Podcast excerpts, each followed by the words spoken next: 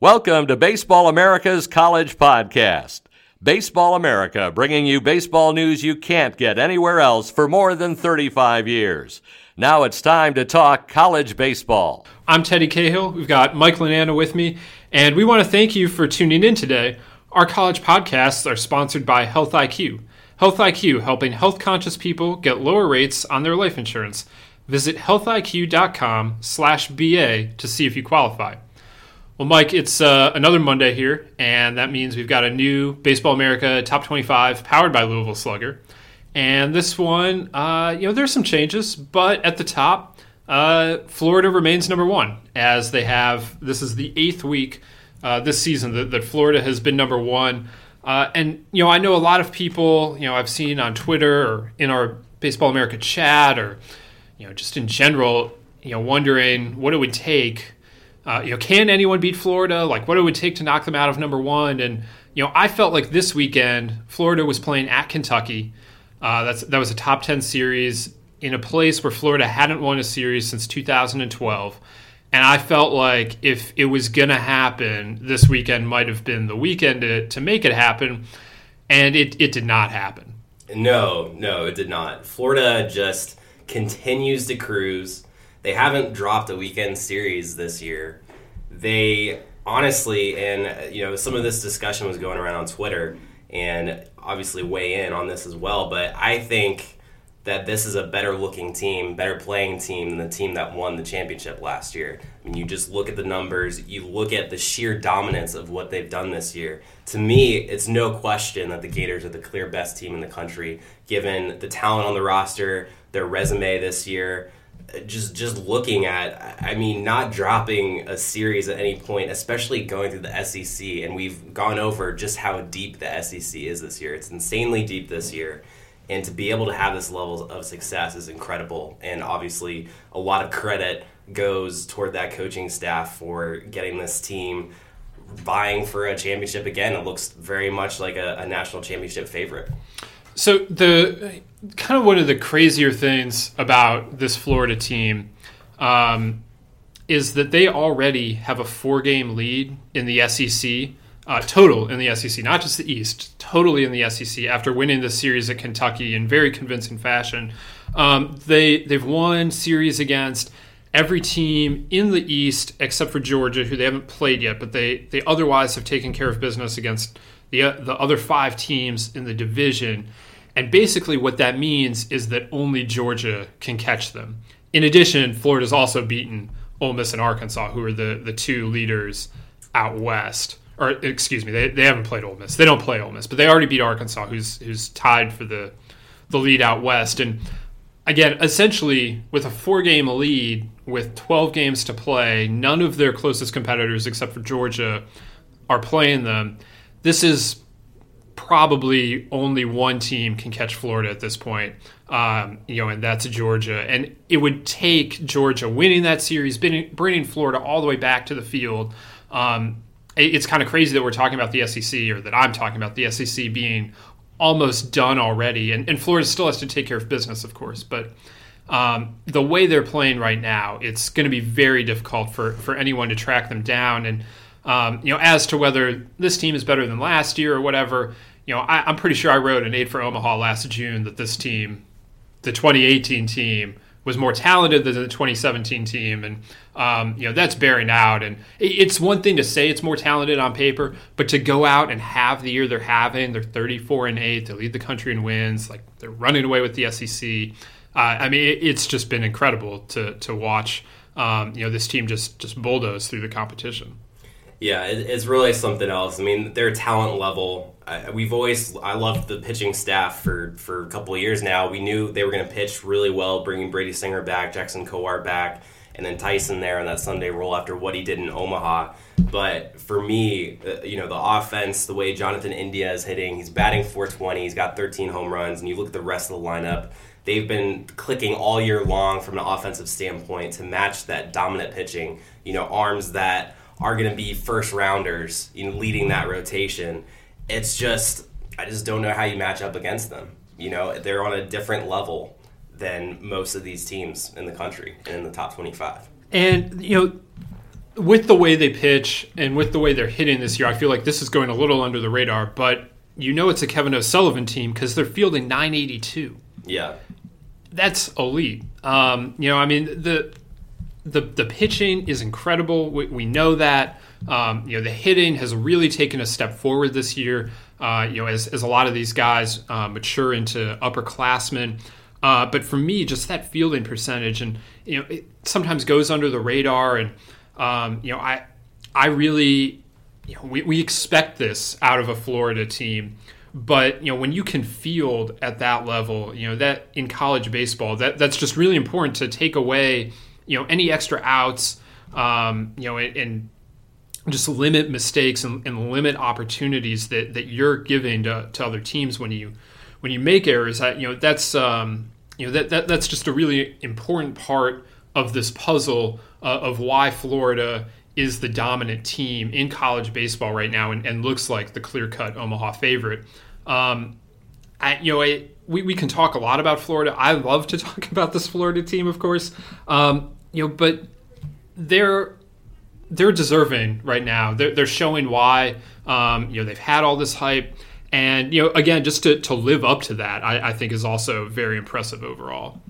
Oh yeah, no doubt, no doubt. I mean, because you know they're the team that everyone's circling on the schedule. They have a target on their backs. They're the, the reigning national champions. Of course they are. Just in general, you're going to have that. But then the fact that they, they opened this year, the preseason number one, and they've been holding that spot now for the last few weeks, and they've earned it. I mean, there's there's no question. Uh, obviously, I mean, there's there's some pressure there for them, but they've they've risen to the occasion. It's a veteran group. I mean, just looking at their offensive numbers right now, I mean, they're slugging 500 as a team. It, that's, I mean, they're hitting 290. I mean, it's a it's a night and day difference between what they were doing last year offensively to go along with an already electric pitching staff. It's just right now, it just looks like an unbeatable team. It looks like a freight train going through the SEC. I mean, they're uh, they're seventh in the country in slugging. Yeah, I, that's again a far cry from what it was last year, and um, yeah, I mean it's it's just incredible. Um, so the way they dispatched Kentucky uh, was very impressive early this weekend. That was a Thursday through Saturday series, so that was over uh, on Friday night. They, they, won the first two games before Kentucky uh, came back and, and, got the third game behind a, a strong outing from uh, Justin Lewis. But the way that that worked out was that that meant that uh, you know, we could kind of shift the focus uh, to the other top 10 series uh, on the weekend, which was a Friday through Sunday series uh, with, with, North Carolina State going to Duke. And North Carolina State uh, wins the first two games of that series to, to win it. Duke, again, comes back and, and grabs Sunday um, in an important win for, for the Blue Devils. But State shakes off the the Friday issues that they've had. Mm-hmm. They they won on a Friday or in game one of a series for the first time in a month, um, and it, that was important for for the Wolfpack. I think um, you know just to kind of shake that off to to show that they can compete on uh, in game ones and, and just to you know avoid having to continually come back from a, a one game deficit, which obviously they've proved adept at doing, but. It, you know, I, the, just the way they played all weekend at Duke, showing a lot of offense, showing a lot of fight. You know, I, I they're in first place in the ACC, and, and they're really showing why. Yeah, another team that has been like a freight train through this conference. They haven't dropped a series, not in non-conference play too. They haven't dropped a, a weekend series yet this year, and they're really impressive. I didn't see them this weekend. I, I set camp at UNC Georgia Tech, but NC State. I mean, just looking at what they do offensively, such a scary lineup. And if they're able to figure out Fridays, maybe Reid Johnston is the guy for them, a, freshman righty. He also pitched well in the midweek game against North Carolina at the DBAP at the Durham Bulls Stadium. If he's the guy for them on Friday, or whoever it is, if they figure that out, they're that much more dangerous because that's been a, a glaring hole for them this year. But, you know, I just want to say in general that in North Carolina, I mean, this past week and this week coming up, it's been a huge, huge, huge showcase for baseball in this state and really baseball here. And this is right in our backyard. Our office is in Durham. And it's it's baseball is historically good this year. If you think about, I mean, this is the first time Duke has been at, at ranked as highly as they are It's the first time NC State has been ranked as highly as they are. We have UNC back in the top 10 this week. ECU's back in the top 10 this week. And they've all been playing each other, which has been really cool. I mean, this past week, ECU and Duke played each other while NC State and North Carolina played each other. This week, ECU is going to play at Raleigh against NC State. That game's been sold out for a week already. And then, of course, we have NC State going against Carolina, North Carolina this weekend coming up, a huge rivalry series, which should be a lot of fun. Uh, I expect those games to be sold out and, and very loud as well. It, has been cool to see that. Um, so we here we have four NC teams in the top 12, and they're all very deserving. They're all very dangerous teams. And, uh, it's uh, it's what a time, what a time to be alive in uh, in North Carolina right now. It is, and you know, you you look at this, and the the ACC kind of turns on these two weekends, right? Because uh, you have State, which is leading their division, and Duke and UNC fighting uh, for their division lead, and um, you know, State has to run through the, these in, in successive weeks. Uh, you know, and if they come out ahead again this weekend, you know they're they're going to be in great shape to go on and and win an ACC title. Uh, conversely, UNC you know has a, a great chance to go uh, and prove itself this weekend. Uh, you know, making that long road trip uh, from from Chapel Hill to Raleigh. Mike, how, how long is that trip? Would you say? From Chapel Hill to Raleigh, yeah, it's a uh, you know it's about a good 30, 30 minute trip depending on traffic. It depends on traffic on the forty. Depends depends what time you leave, but yeah, it's it's you know. So it's, it's, an, it's, an, arduous road trip, is what we're saying here. And and so if uh, if UNC is able to brave that and brave what will be legitimately a, a very raucous environment at Doak Field, um, you know, then they can take over first place in this league. And um, you know, the the way it's going right now, it, you know that that's going to be very a very interesting series this coming weekend. And, and we can't forget about ECU. You mentioned them. Uh, you know, they they won a game at at Duke midweek, and, and then they have uh, NC State coming up. They are 13 and 1 this season against teams from the state of North Carolina. They have a series win against UNC. Uh, they beat Duke already. They get their shot at state this week. Um, it is they are they're trending towards state champion status. I mean, I, Tuesday, I from my understanding, the weather forecast is not great. So hopefully that game is able to to be played um, for what essentially you know could determine the uh, uh, hypothetical state champion of, of North Carolina. But whoever comes out on top this week, you know, all four of these teams are looking great uh, for the postseason, and uh, you know, the, this ACC race. I mean, it could be over this weekend, but um, you know, it, it, it's a it's been a pretty intriguing race, and uh, you know, with North Carolina's surge here, uh, you know, they they move up to number nine, 10, 10 Number in, 10. The, in, in the top 25. Uh, there was a debate last night. Were, we, dis- were, we discussed were, them in 9. Were, were they yeah. 9 or were they 10? Uh, so they're number 10 in the top 25. Mike, I, that, that, was a pretty significant jump, uh, but you know they've they've earned it by by jumping to the top of, of their division. Yeah, no, no question. And, and UNC was a team that we liked in the preseason. We had them number six. And, you know, really for them is they had a, a, tough time early in the year. They did lose some significant pieces. They, they lost their, uh, you know, first rounders in their shortstop Logan Warmoth, their center fielder Brian Miller, and their ace uh, JB Bukauskas, which those are big holes to fill. And early on, they struggled to find a rhythm. And even at the start of ACC play, but you look at them now, they've won their last four ACC series they swept Georgia Tech in really impressive fashion, especially especially in Saturday's game. Um, they were down six two at one point. Uh, a pinch hit, two strike, two out, grand slam by Jackson Hesterly tied the game. Then Georgia Tech took the lead in, in the tenth, eight to six, and then UNC came back and, and did the thing again and won the game. And then they went on to sweep the series with a blowout on Sunday. The thing that stands out to me about them is we knew that they would pitch, and even though they, they've lost Luca Dalatri to an injury, uh, they've still pitched really well, and they seem to have figured out their, their rotation. The thing that stands out is they're really swinging it a lot more now. It seems like offensively they've found their groove a bit more. Michael Busch has legitimately evolved into one of the, the better hitters in the ACC. Kyle Datres has had a really nice year with his bat as well and they seem to be finding their groove from that standpoint and finding a lineup that works for them and, and that's really just for them, it, it was just a, a, transition that needed to take place. And they've played a really tough schedule. They have the second hardest strength of schedule in the country.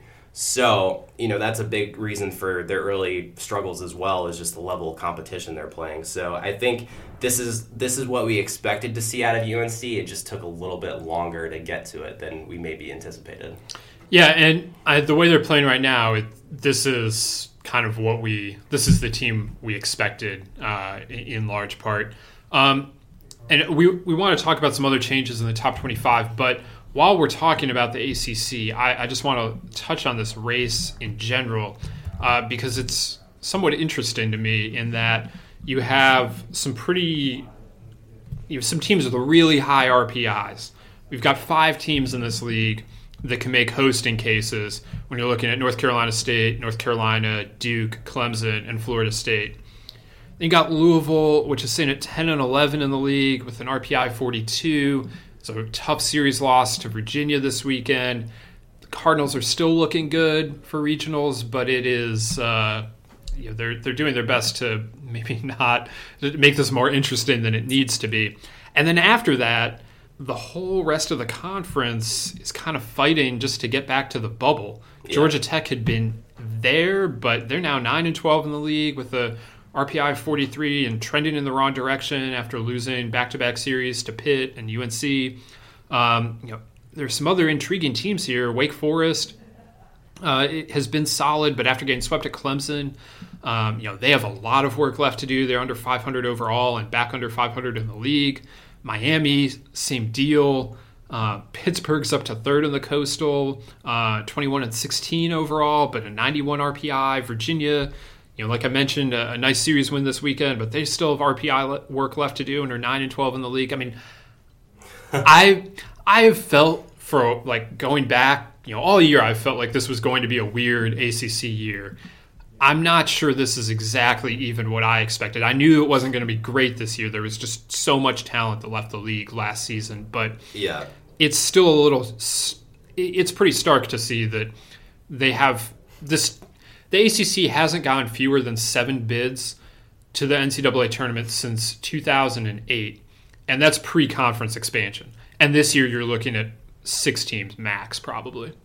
Yeah, it is. It is strange, and it has been a down year for the ACC. I think a lot of it is, as you mentioned, a lot of the talent has been drafted out of the league, and we have a lot of teams in this conference now that are still sort of in a rebuilding kind of phase.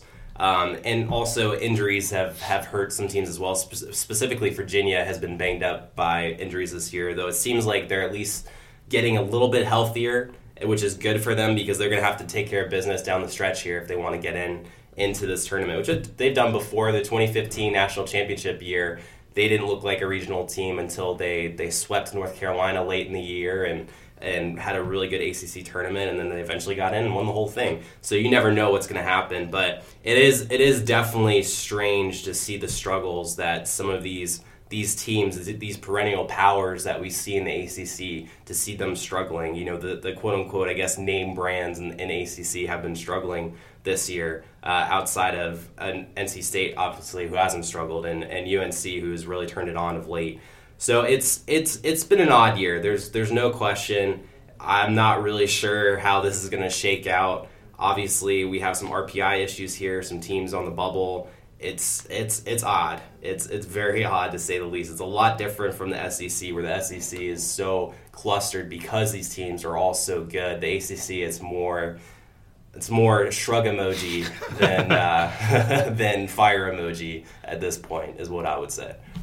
I mean, it's going to be interesting down the stretch, um, and obviously, some of these teams that have work to do could do the work necessary to to get back um, into the tournament. And, and we uh, we want to talk more about some of these top twenty five changes, but now we have a word from our sponsor, Health IQ.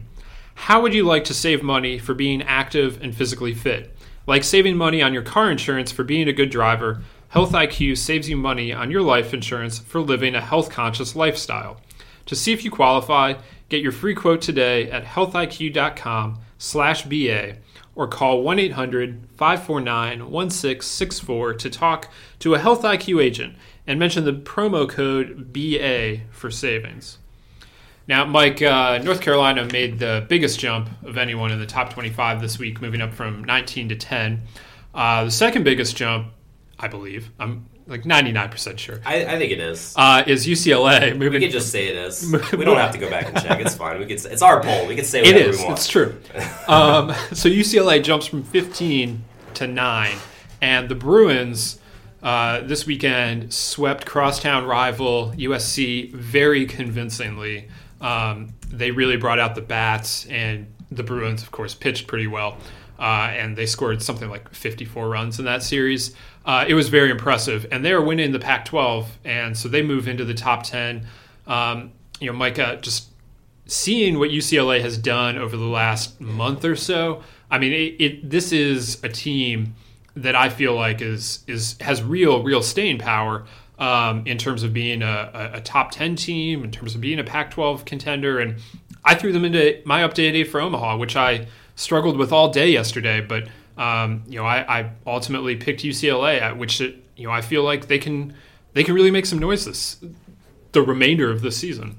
Yeah, I think so. You know, I think this team reminds me just a little bit of the team a couple years ago that was the number one overall seed in the tournament. In that offensively, they're really clicking right now. They're really hitting at a high level. I mean, you look at the run totals against UNC, uh, USC this weekend and what they did there. I mean, double digit runs. I mean, close to 20 runs in, in the first two games. I mean, pretty pretty impressive. I mean, they're, they're hitting at a really high level. You know, guys like Michael Toglia and Chase Strumpf and Jeremy Ydens have all been hitting really, really well for them. And then add a, add to you know their pitching prowess as well. You know, the pitching staff has gotten a little bit older now, a little bit more experience. They've settled into their roles, and you know we knew that they were going to pitch. That that's that's pretty much been their mo. But the fact that they're getting this extra offensive juice and they're they're continuing to pad this Pac-12 lead. I think they're in really good shape right now. Obviously, I mean their RPI is hovering around 30. I think it's exactly 30 right now. And that's something that will need to be monitored going forward in terms of their hosting chances. But they're going to have opportunities to build that up um, going forward. They still play Oregon State on the schedule. They're going to finish the year at Oregon State, so that'll be a fun one. Um, and they also have a series remaining at Arizona, at Washington, so they, they'll have some chances here. But I really like what they've been doing. I I think really since Pac-12 play started, they've been on a roll, and uh, obviously given the fact that they're in first place in the Pac-12, so I think they're a dangerous club. And you know the Pac-12, we were talking about this earlier today in the office. You have these three elite teams that have been very good and all have a chance to go to Omaha and potentially win the national championship in UCLA, Stanford, and Oregon State the rest of the conference is a little tougher to decipher right now. Uh, it, there's a there's a drop off, and uh, it's it's kind of similar to the ACC where it's it's a little bit it's a little bit thin behind those top three. Arizona uh, is is an interesting team. Their RPI is 38. Um, they're six and nine in the conference. I was still. feeling a lot better about Arizona before Yeah. they got swept this weekend. Yeah, so it's just a lot of these teams. I mean, Cal is a team I've liked all year, but they're 98th in RPI. So it's just every team has some kind of wart at this point outside of those top three. Yeah, and um, you know, I, real quick on UCLA, uh, I, I think a large, a, a- an important piece of why they've been able to, to really heat up here is they've gotten healthier. Uh, Garrett Mitchell, my pick for freshman of the year, is back, and he's been playing really well. And uh, Jon Olsen's back on the mound after that scary, um, you know, incident at, at Dodger Stadium early in the season when he got hit in the face by a line drive. He's back, um, you know, for for the Bruins, and um, you know, so just getting them back has been important. Getting this offense rolling has been impressive. Um, you know, and, and that's one thing that UCLA has been missing the last few years is is that kind of offensive support, and you know they're really showing it this year, uh, ju- just how much they can do offensively. Um, and and that makes them all the more dangerous. And I feel like if they were to get to Omaha this year, um, it'd still be a year ahead of schedule. These hitters are, you know, it's a very sophomore heavy lineup, um, but you know they're they're capable of doing it. You know, the the way they're playing right now, um, you know, I, I really like them. But in the Pac-12 as a whole, I mean, so those three teams are all in line to host uh, if UCLA can solve its RPI problem, which I think they'll be able to do. And then after that, I mean, Washington's fourth in the league at nine and six, just barely hanging over 100 with an RPI of 64.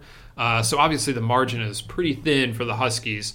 Uh, another team that, that we we've generally liked all season long. You know, Cal has RPI work.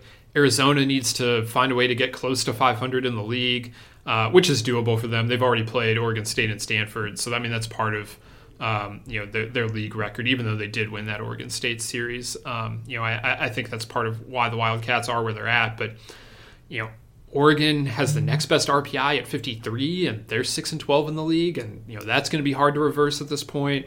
Um, it's uh, it's a very top heavy league, and you know I, they still probably get five bids, but maybe it's only four. Um, yeah, it's uh, it's tough to say at this point. I mean, there, there's still some baseball left, but also at the same time, we're getting to a point where the bubble is starting to be a little more defined, and you know if you have RPI work to do, it's harder to ignore the fact that you really need to, to start winning a lot of games. Yeah, definitely. I mean, this is crunch time. I mean, this is the time where, uh, you know, we have to make some tough decisions in our field of 64 projections. Last week was the hardest bubble decisions yet of the year. And it's only going to get harder, I, I, think. I mean, this is, it, it's certainly, it, it's do or die for a lot of these teams at this point. So we'll, uh, we'll see what happens in the Pac 12. It's, it, you never know. It's been the conference has been pretty wild in the past couple years as well. It, we've seen teams emerge late in the conference and go on to do nice things in the in the postseason. So it's possible that happens this year as well. It's possible it doesn't happen. So we'll see. That that in the ACC and for that matter the Big Twelve. I mean all all those conferences right now where we have a lot of clarity in the SEC with Florida at least. Well, in we the SEC, have we have clarity at the top, and then yeah. absolute like so. The SEC is Florida is fourteen and four. Alabama has five wins. Everyone else has somewhere between ten and like oh, seven wins. Literally everyone else in the league. That's that's twelve teams just jam packed in the middle, and as a result, the SEC is going to end up like I've. I've been fascinated with this possibility all season long of can the SEC get 10 teams in? Can it match the record um, that it and the ACC have established for the, the most teams in a regional in one year.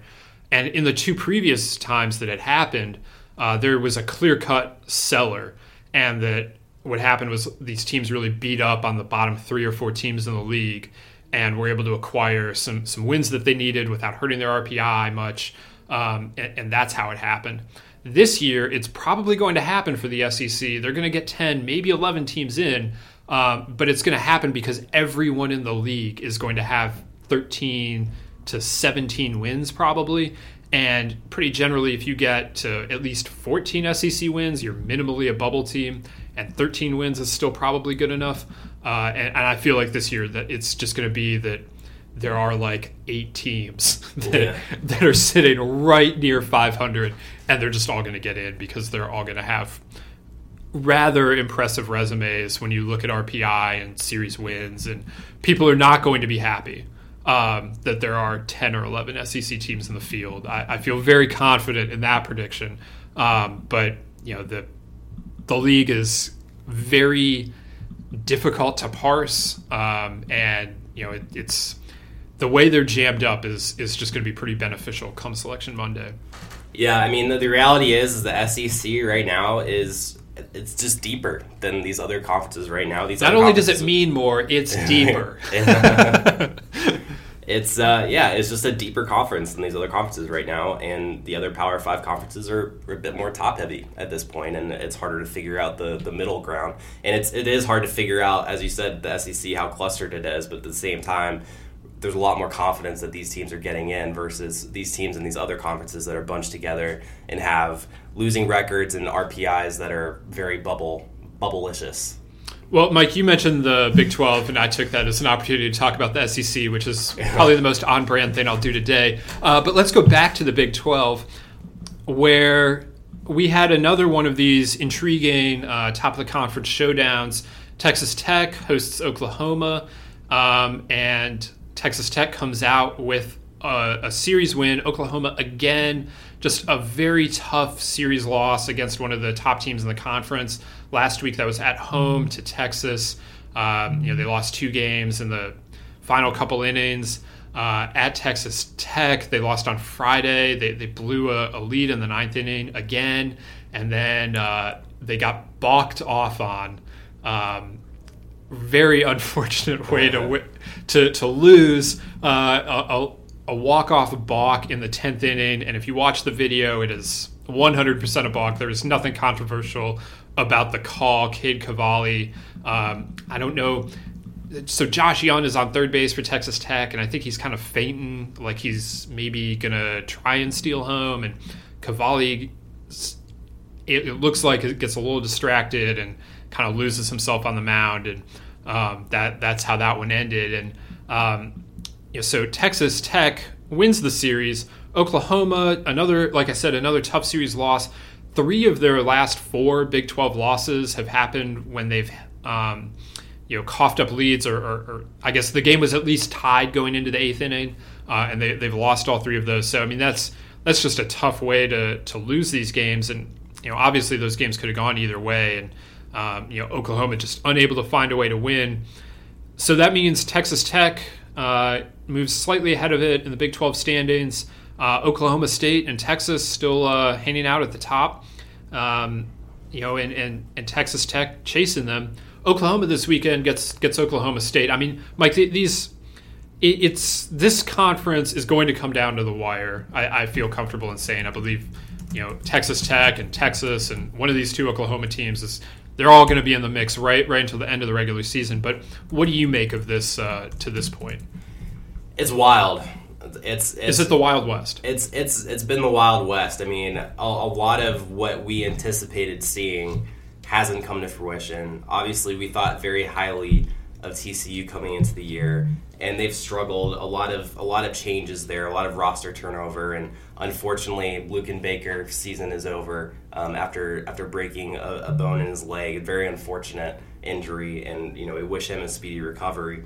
But looking at the rest of the Big 12, I mean, Oklahoma State in first is a surprise at this point. Not to not to knock Oklahoma State, uh, certainly a great coaching staff there. We're in Omaha a couple years ago, but still a team that is trying to piece together things on the mound, and a team that has pitched to a you know five plus ERA this year, yet still has managed to these these last few weekends really carve it up in the Big 12. I mean, they just swept Kansas this weekend and they've won their last four series in the conference. So it's uh you know, this I think this weekend series against Oklahoma, this rivalry series is going to tell us a lot about this conference. Oklahoma after starting out 8-0 has since struggled um, as they face tougher competition within the conference.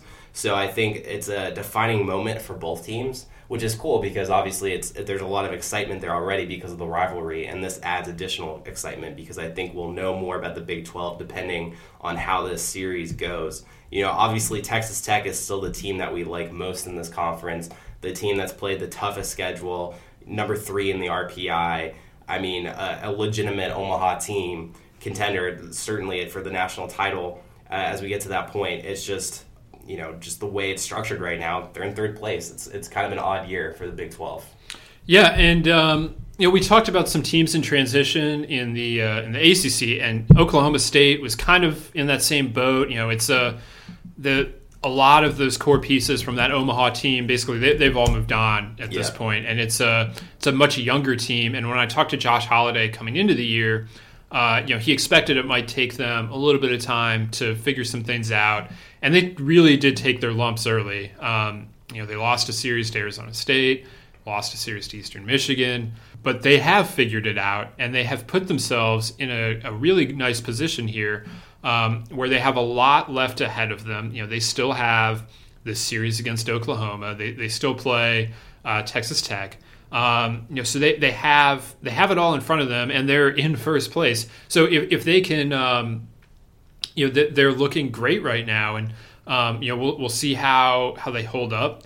Uh, it's a different look Oklahoma State team than, than what we've been used to the last few years, but they have been they have been hitting well. that is... that they absolutely have been. You know, um, Colin Simpson is, is, slugging for them, and and uh, you know they have some intriguing pieces on the mound. So you know if they if they have this figured out, I mean that's a that's a definite team that that can you know stay in this all the way through.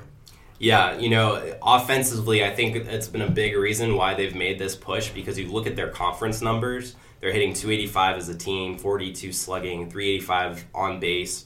Uh, Colin Simpson, as you mentioned, he's hit five home runs in 15 conference games. Uh, Carson McCusker, a new player for them, he's really come on strong in conference play. He's has four home runs in just 13 games.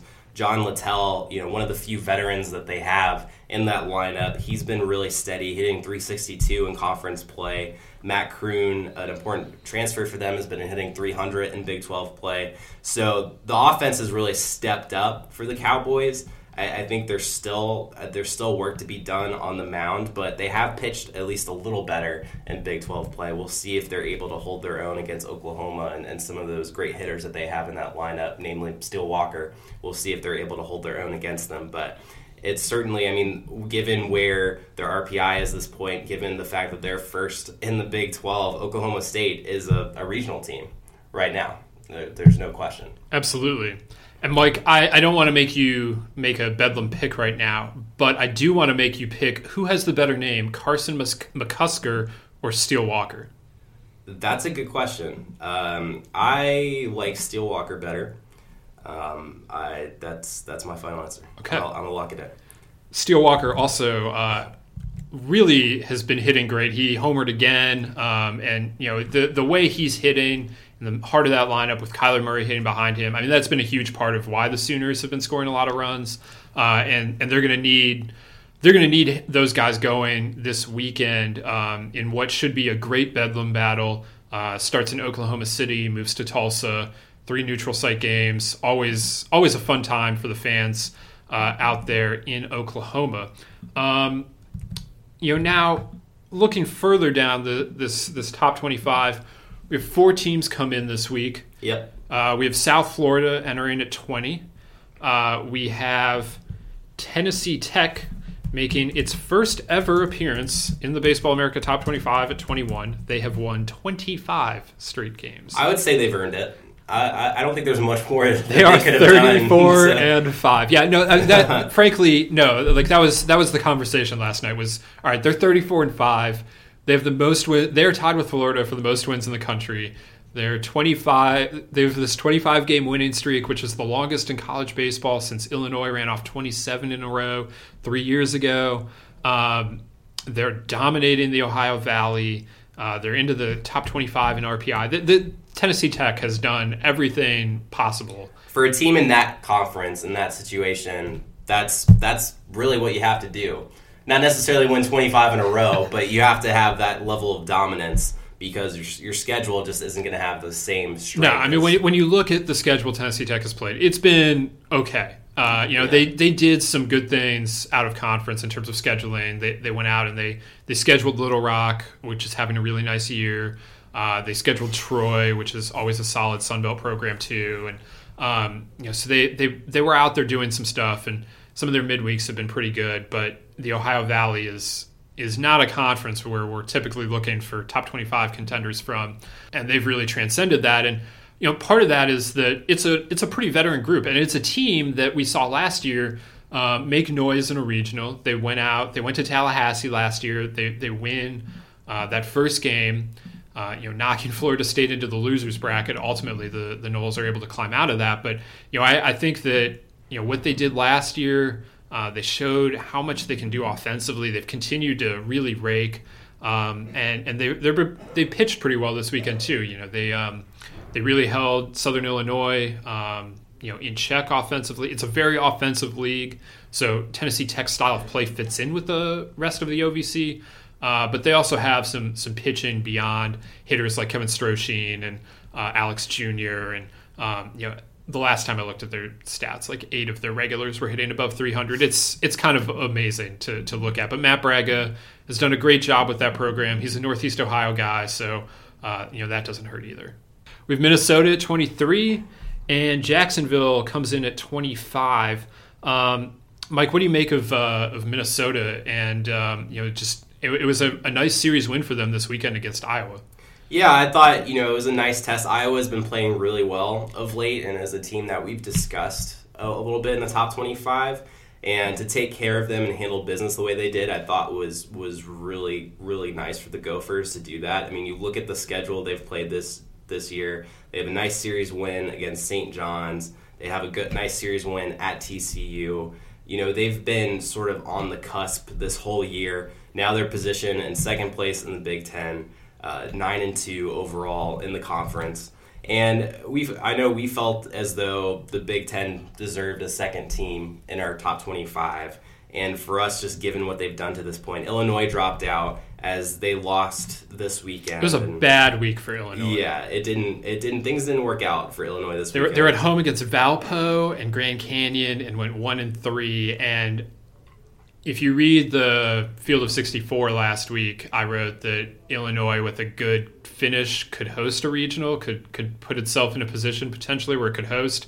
And I think that is all gone now. They'll have a they'll have a big test this weekend coming up as they'll go to Indiana, which Indiana had a difficult weekend as well. The Big Ten is again, it's another conference that's really tough to figure out right now. But both of us had confidence in Minnesota given what they've done. They've been consistently good this year, and I think for me, winning that series against Iowa this weekend was really just the tipping point.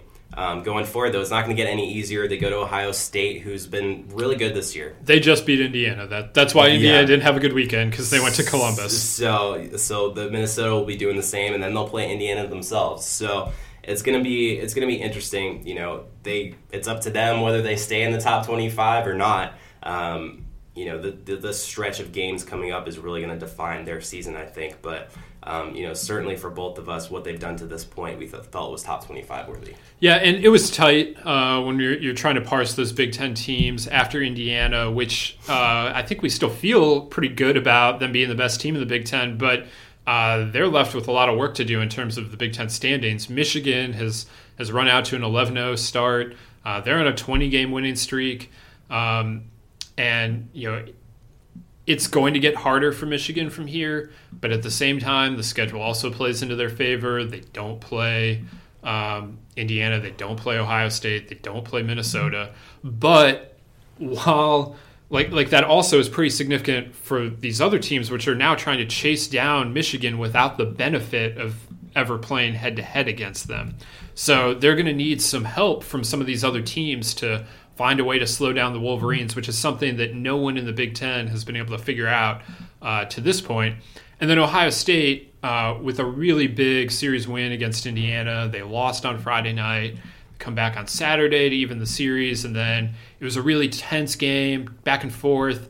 Uh, goes 12 innings on on Sunday before uh, Ohio State is finally able to to pull it out, and you know they're right in the the heart of this uh, this Big Ten race as well, and you know, any of those teams could go out and win this conference. Any of those teams, uh, you know, you see them in a regional. I don't think anyone's going to be happy about finding out that that they get drawn with those teams. So uh, it, it's an interesting conference race, and that, like the Big Twelve, definitely coming down to the final weekend. Yeah, should should be plenty of excitement in all these races.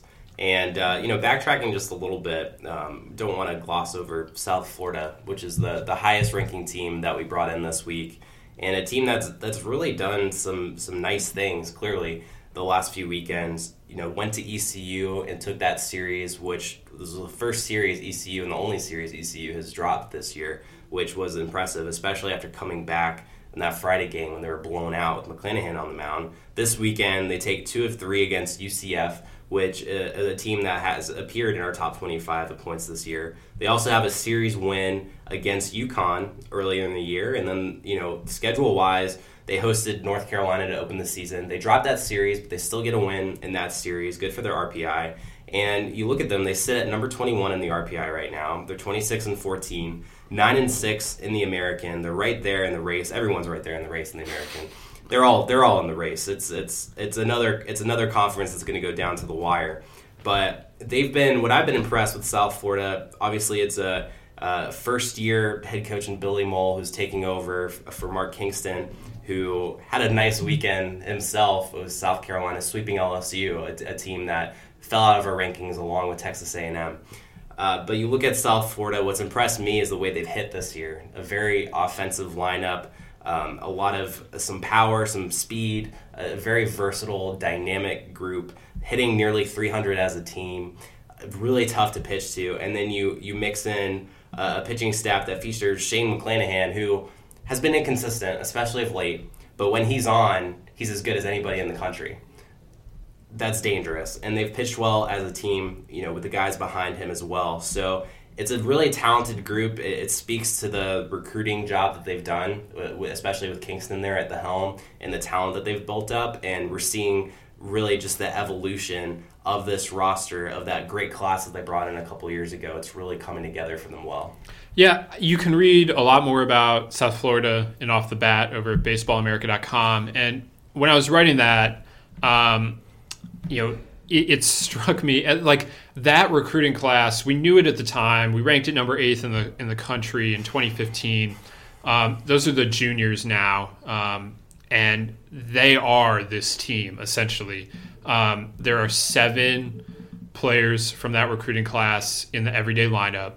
The other two players are a senior and a junior college transfer. So it's a very old lineup. Um, the pitching staff, there are two two of the starters, uh, McClanahan and Peter Strzelecki, are from that recruiting class. The closer, Andrew Perez, is from the recruiting class. So that recruiting class uh, has lived up to a lot of its hype and it's really taken this team where it is right now. Um, and, and, that's been very impressive just to see their development over the last few years. Uh, and, and, like you mentioned, how just how good that lineup is, how much power they're hitting for. That that's a, a development really um, that we didn't see so much last year with the team. Last year with Kevin Merrell, uh, their their All American shortstop. Um, you know, he was kind of a speedy table setter kind of guy, and uh, I, I, felt like the team kind of took after that a little bit. That they were they were that kind of, of offense. Well, this year they're hitting a lot more home runs, and uh, Billy Mohl credited um, new assistant coach Chuck Girolamo uh, with uh, you know helping them improve their approach at the plate and, and be able to tap into some of that power and um, you know so it, it's just been a, a, really natural evolution to this point for, for South Florida but but it really all comes back to with this group specifically that 2015 recruiting class which you know, was amazing how they put it together.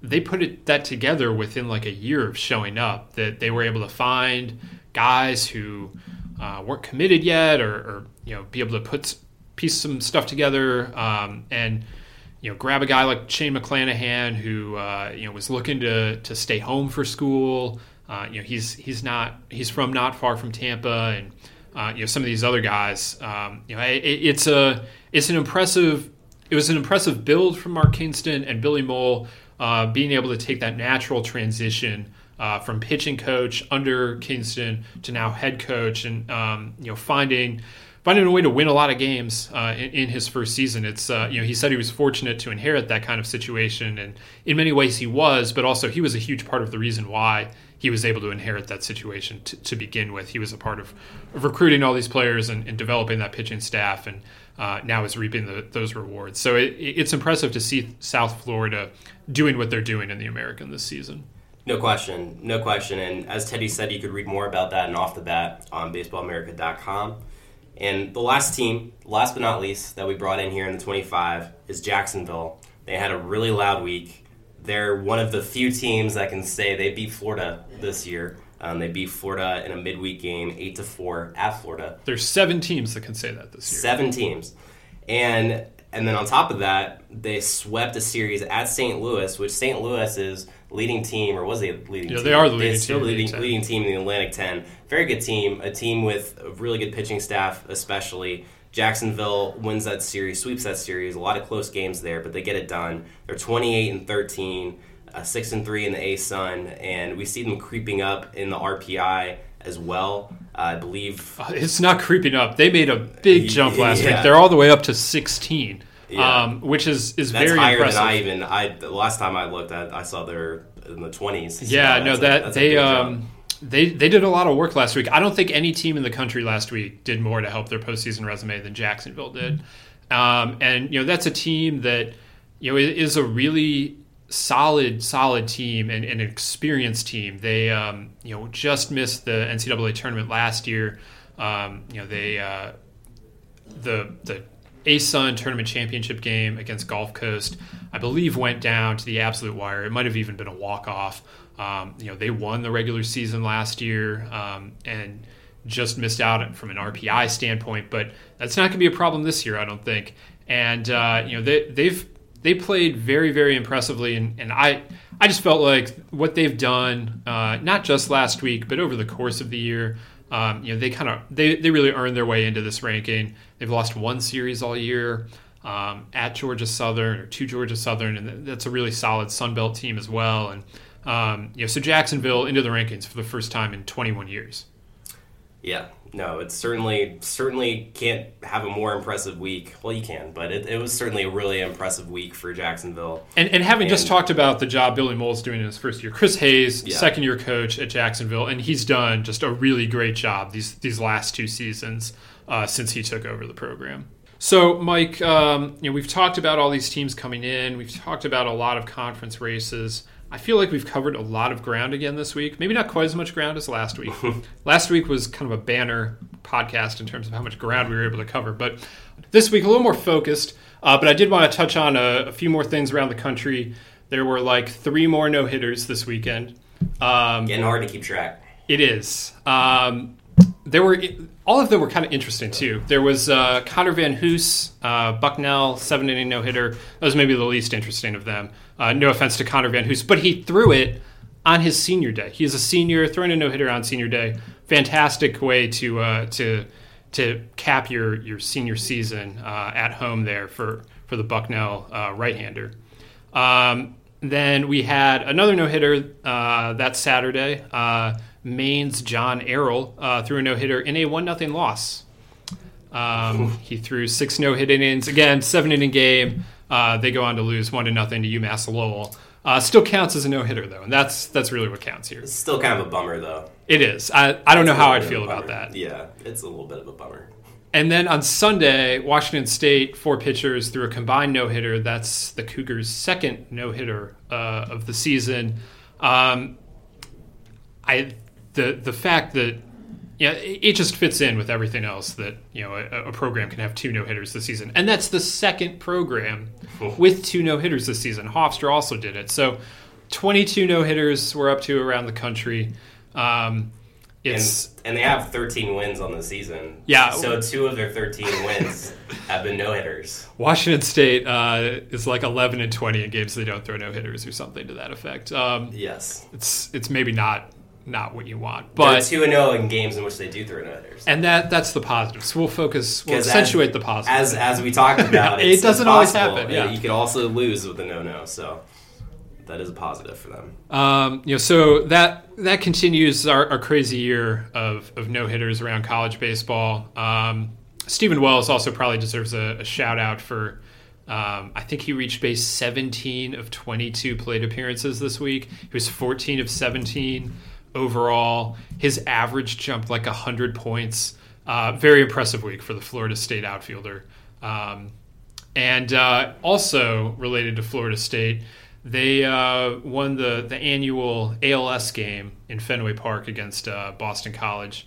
I know that's a, a cause, Mike, that um, you know you you've talked with uh, Mike Gambino a lot over the years, and uh, it's always a, a, fun fun thing that they do, a great cause, and I think they put like five thousand people in Fenway Park for that game. Yeah, no, it's it's a great it's a great thing that happens every year. Um, you know, Boston College, Gambino, every everyone up there, and really the ACC as a whole has done a great job of embracing that cause, trying to strike out ALS. Obviously, it's it's a disease and a condition that that has plagued baseball, especially. I mean, obviously named after Lou Gehrig, so it's you know it's it's nice to see that the ACC and particularly Boston College has taken ownership of that issue and has really done something positive about it. So, you know, a tip of the cap to them and, and to that program for continuing the fight against ALS because it is a really important issue in baseball and just in the world at large. And Pete Frates, uh, the former Boston College captain, is is a huge part of the reason why BC has has taken the lead on this initiative. And uh, it was great to see him. Uh, you know, he was able to be out at Fenway. It was it was great to see the pictures of him uh, out there. Um, you know that that's uh, obviously a very inspirational um, figure for, for Boston College and, and generally in baseball in general. Um, you know, the way he has has uh, fought that disease and, and, really raised a lot of awareness uh, about it uh, over the last few years. Everything from the ice bucket challenge to to the, the wristbands that they wear, all the Fenway Park game. I mean, they've they've done a lot, and Pete Frates is a, also an excellent Twitter follow. He's got a great sense of humor.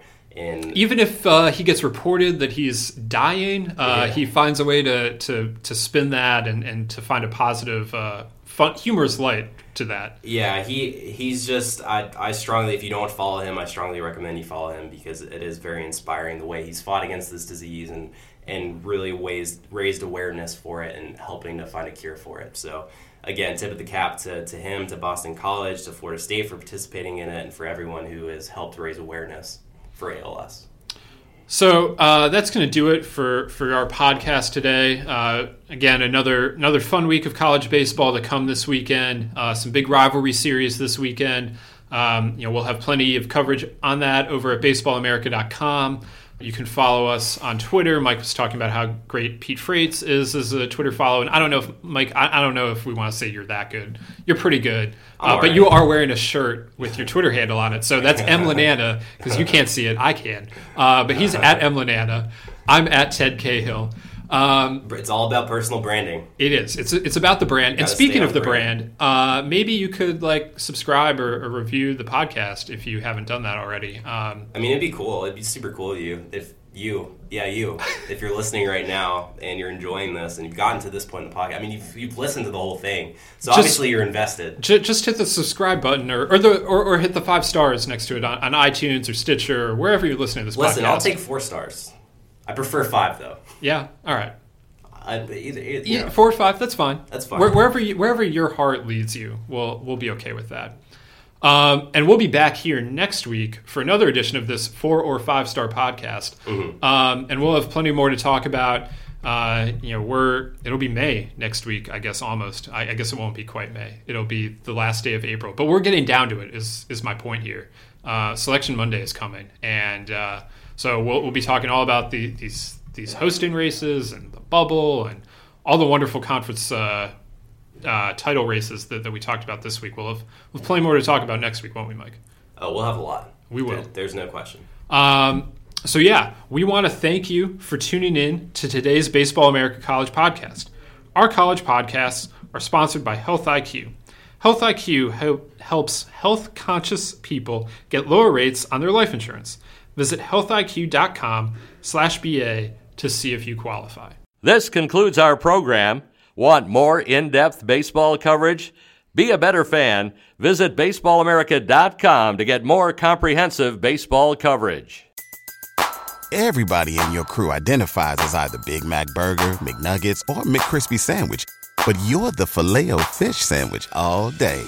That crispy fish, that savory tartar sauce, that melty cheese, that pillowy bun. Yeah, you get it every time. And if you love the filet of fish, right now you can catch two of the classics you love for just $6. Limited time only. Price and participation may vary. Cannot be combined with any other offer. Single item at regular price. Ba da ba ba ba.